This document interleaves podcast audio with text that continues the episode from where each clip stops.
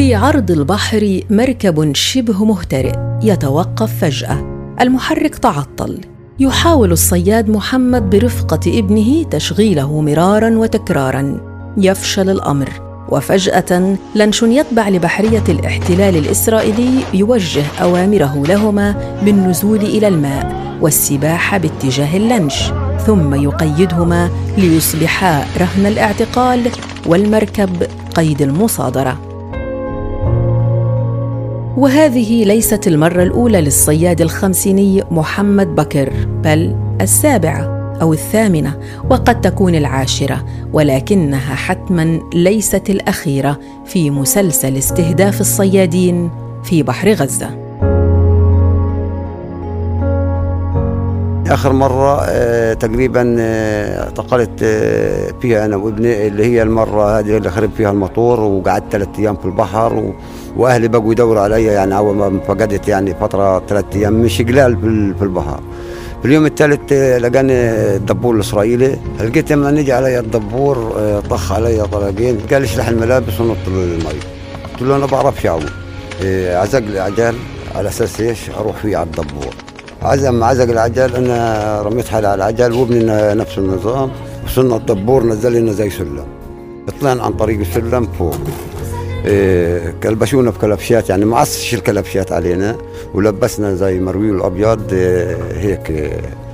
وسألنا إيش أنت بتسوي في المنطقة الممنوع؟ قلت له أنا ما طوري خربان وتجوزت الحدود عوض الطيار والهدايا اللي خلاني اتجوز حدود. موتوري مش شغال إلا أبعد عن الحدود. المهم أخذنا على مناء جدود حققوا معنا إيش اللي صار وإيش اللي هذا. بعد هيك حطونا بغرفة تقريبا يمكن بيجي ساعتين أو أكثر بعد هيك طلعونا في بصمة لقينا حالنا في معبر يري محمد اللي امتهن الصيد من عمره 14 عام وبيعيل 15 فرد من رزق البحر. بات يقف اليوم عاجزا عن تأمين لقمة العيش لعائلته. وبيتمنى إنه يستطيع اقتناء مركب آخر رغم إنه بيعرف مسبقا إنه مصيره سيكون كما حدث مع مراكبه السابقة اللي صادرها الاحتلال بتهم التجاوز للحدود المسموح له إنه يصطاد فيها. أنا ما تجاوزتش الحدود لأنه أنا مطوري شغال أنا تجاوزت حدود بقيت خربان وقلت له الكلام أنا لما تجاوزت حدود بقيت أنا خربان. بعدين بغض النظر بحر بحرنا والحدود يعني تعال تحسبيها كله هذا إن حدودنا. يعني شغلة أنا بحري كمان أنا مش حاكم أنا أنا أشتغل فيه الصيد فيه. شغلة بالعقل. هاي النقطة اللي بدنا نوصلها.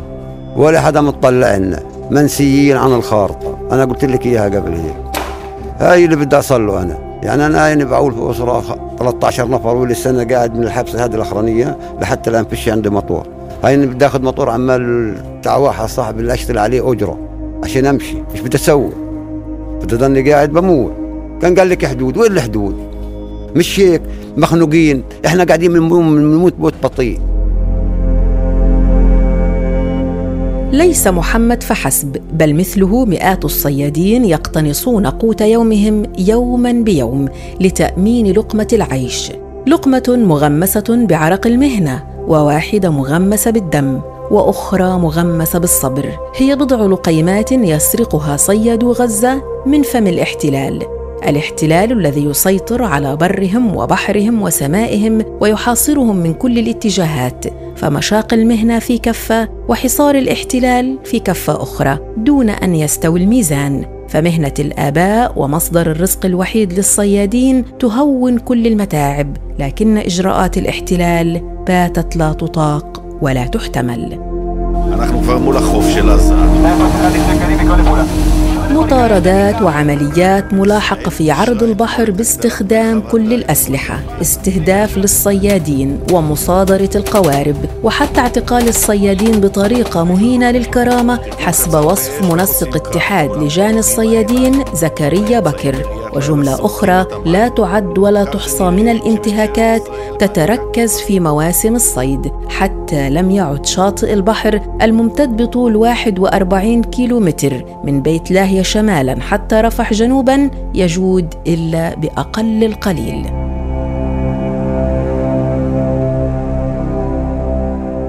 أخطر ما في الانتهاكات اللي تمارس بحق الصيادين هي عملية الاعتقال المهينة والمذلة للكرامة الإنسانية. مجرد آه، مواجهة الزورق الحربي بقارب آه، الصيد المدني الأعزل بتقوم بحرية الاحتلال بإطلاق النار من الأسلحة الرشاشة باتجاه آه، القارب. شوي شوي لحين ما يقترب من القارب أول شيء بيعمله بقوم بعملية إطلاق النار باتجاه المحرك بهدف تدميره ومن ثم عملية السيطرة على القارب. بعد شوي بيصير عبر مكبرات الصوت ينادى عليهم كلكم على مقدمة السفينة بألفاظ نابية ألفاظ جارحة بأمرهم يتجردوا من كامل الملابس. بتجردوا من ملابسهم وبينزلوا في في البحر. بتسبح ولا ما بتسبحش بدك تنزل؟ لو بتعرفش تسبح برمي لك عجل آه، أحيانا آه، بكون درجة المي 10 تحت الصفر و15 تحت الصفر. فيش مراعاة للأجواء الباردة. آه، يعني عدة حالات سجلنا بالتشنج. مثلا الله يرحمه الصياد محمود امراض كان بيغسل كلا ثلاث أيام بالأسبوع وأربع أيام بدخل فيهم البحر. لما اجى عليه الزورق الحربي آه، كان بده ينزل البحر قال له بموت أنا بغسل كلى ان نزلت في البحر بموت. فعمليه آه، قنص مباشر من مسافة صفر آه، أحد الجنود أطلق النار على على رجله أصابه بعيار حي وبعدين شالوه من القارب. وحسب اتفاقية أوسلو من حق الصياد الفلسطيني أن يصطاد في عمق 20 ميل بحري تقلصت إلى 12 ميل ثم 6 ميل. ولكن على أرض الواقع اليوم مسموح للصيادين 3 ميل وأحياناً بيتم إغلاق البحر كلياً أمامهم. ومن حين إلى آخر بيتلاعب الاحتلال بمساحات الصيد وبيدعي إنه بيمنح الصيادين 15 ميل لكن فعلياً هو يقسم البحر ليضلل الرأي العام. فبناء على تحديد مساحة الصيد يعتبر أي صياد متجاوز لهذه الحدود مخالف. بيتم مباشرة مطاردته واعتقاله خصوصا بعد القرار الإسرائيلي اللي صدر في يناير 2022 واللي بيسمح للبحرية الإسرائيلية إخضاع مراكب الصيادين للمحاكم العسكرية ومصادرتها في حال تجاوز الصياد مناطق الحصار. زوارق الاحتلال بين الحين والآخر بتحدث من آلتها الحربية. لا, تهاجم الصيادين وبتزيد من سرعة آه، الزوارق الحربية. مجرد دخول الصيادين للبحر تنتشر الزوارق الحربية اللي بتستخدم كل أنواع الأسلحة من الرصاص المطاط ولغاية الصاروخ. كمان بتكتفيش كمان بالآلات الحربية المستخدمة. كمان بتعمل عمليات ضخ مياه باتجاه آه، الصيادين من خلال مضخات قوية جدا من الممكن تقتل الصيادين. الهدف منها أولا تخريب معدات الصيادين الأجهزة الإلكترونية الجوال ال echo sounder ال GPS والهدف الرئيسي لمضخات المياه اللي بكثير من الأحيان تسلط باتجاه مولدات الكهرب اللي بتخلق ماس كهربائي بهدف إيذاء آه، الصيادين.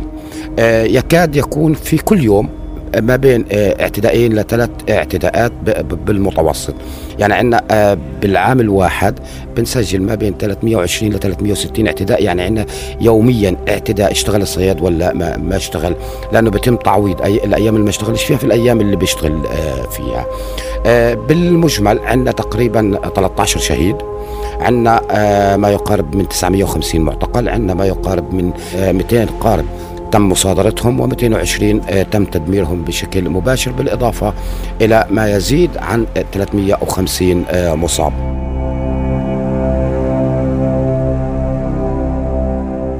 معاناة قطاع الصيد في غزة لا تتوقف عند هذه الانتهاكات اليومية المباشرة. بل الأخطر هو الحصار المفروض على غزة واللي بيعيق استيراد قطع الغيار والمواتير ومعدات الصيد فقطاع غزة لم يشهد خلال العشر سنوات الأخيرة إلا صناعة مركب صيد واحدة فقط.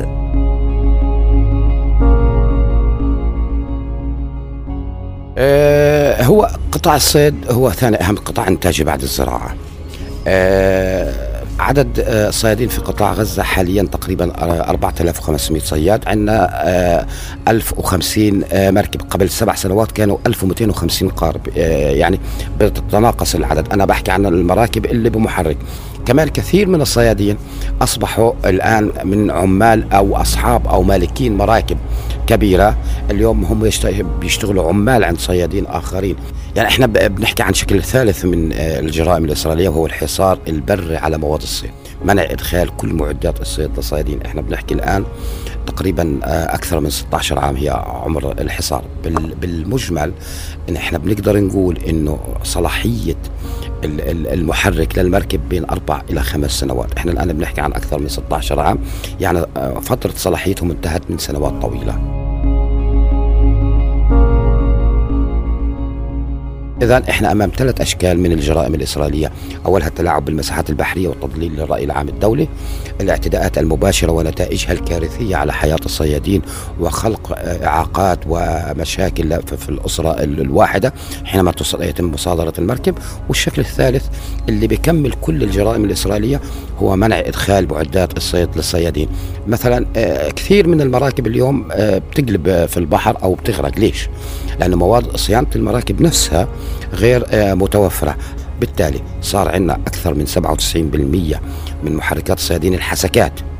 غير صالحة للاستخدام عمرها الافتراضي خلص وبتزيد من الأعباء الاقتصادية على الصياد نفسه.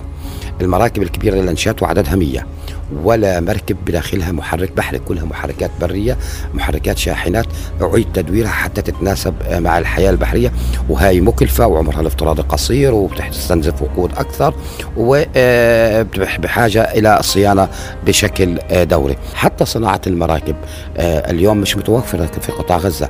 في السابق كان ينصنع في السنة ما بين من 30 إلى 40 مركب. إحنا بنحكي عن أكثر من 16 سنة 10 سنين مركب واحد اللي انشغل. بالسنة بالسنة الواحدة كنا نشتغل 40 مركبه بجديد. الآن من عشر سنين مركب واحد وبتمويل من مؤسسة دولية لولا هذا التمويل ما انصنع. بالتالي إحنا أمام كارثة حقيقية تهدد وجود قطاع الصيد وهو الهدف الإسرائيلي تدمير قطاع الصيد وإفراغ الصيادين من داخل البحر. ورغم أن المشهد قد يكلف الصياد حياته لكن مؤخرا بات الصيادون يتجرؤون في تصوير وتوثيق جرائم الاحتلال في عرض البحر لفضح كل هذه الممارسات التي يصمت عنها العالم كما يصمت عن كل جرائم الاحتلال بحق الفلسطينيين. يعني الاحتلال خلال السنوات الماضية كلها كان بيمارس الجرائم بعيدا عن آه، الكاميرات. ومن الصعب إنك توثق الجريمة داخل البحر لأنه هي جريمة لحظية وتحتاج وقت طويل ما بين ولن يسمح الاحتلال بتصوير أو المشاهد أو الجريمة اللي بيمارسها وفي كثير من الأحيان كان بحاول يقتل اللي بيقوم بالتصوير. يعني مثلا بال 2017 جريمة قتل الشبل آه، إسماعيل أبو ريالة لأنه كان بصور قتلوا البحريه الإسرائيلية قتلته لأنه كان بصور بالتالي الاحتلال يحاول بكل الطرق ان أن يمنع آه، خروج صورة من داخل آه، البحر. هي رسالة واضحة من الصيادين آه، عدم الاستسلام لأي شكل من الأشكال. لا للج... عدم الاستسلام للجرائم عدم الاستسلام لفرض الحصار البري على مواد الصيد عدم الاستسلام لمساحات الصيد اللي بفرضها الاحتلال. رسالة الصيادين هي واضحة لن نترك ولن نهجر البحر مهما تجبرت كل قوى الشر. هاي رسالتهم ورفعوها من, من, من اللحظات الأولى للحصار وما زالوا مستمرون وعلى رأس عملهم. الصياد اللي بيستشهد ابنه بخلص مراسم العزاء واستقبال الناس وبينتهي من الماء ثاني يوم بكون داخل البحر بيشتغل في المكان اللي بيستشهد ابنه. بقول أنا ب... أنا يعني أنا جاي هنا حتى أستشهد حتى ألحق في, في ابني. هذا بحرنا مش هنتركه مش هنسيبه بالتالي رسالة الصيادين أقوى من جبروت الآلة الحربية الإسرائيلية.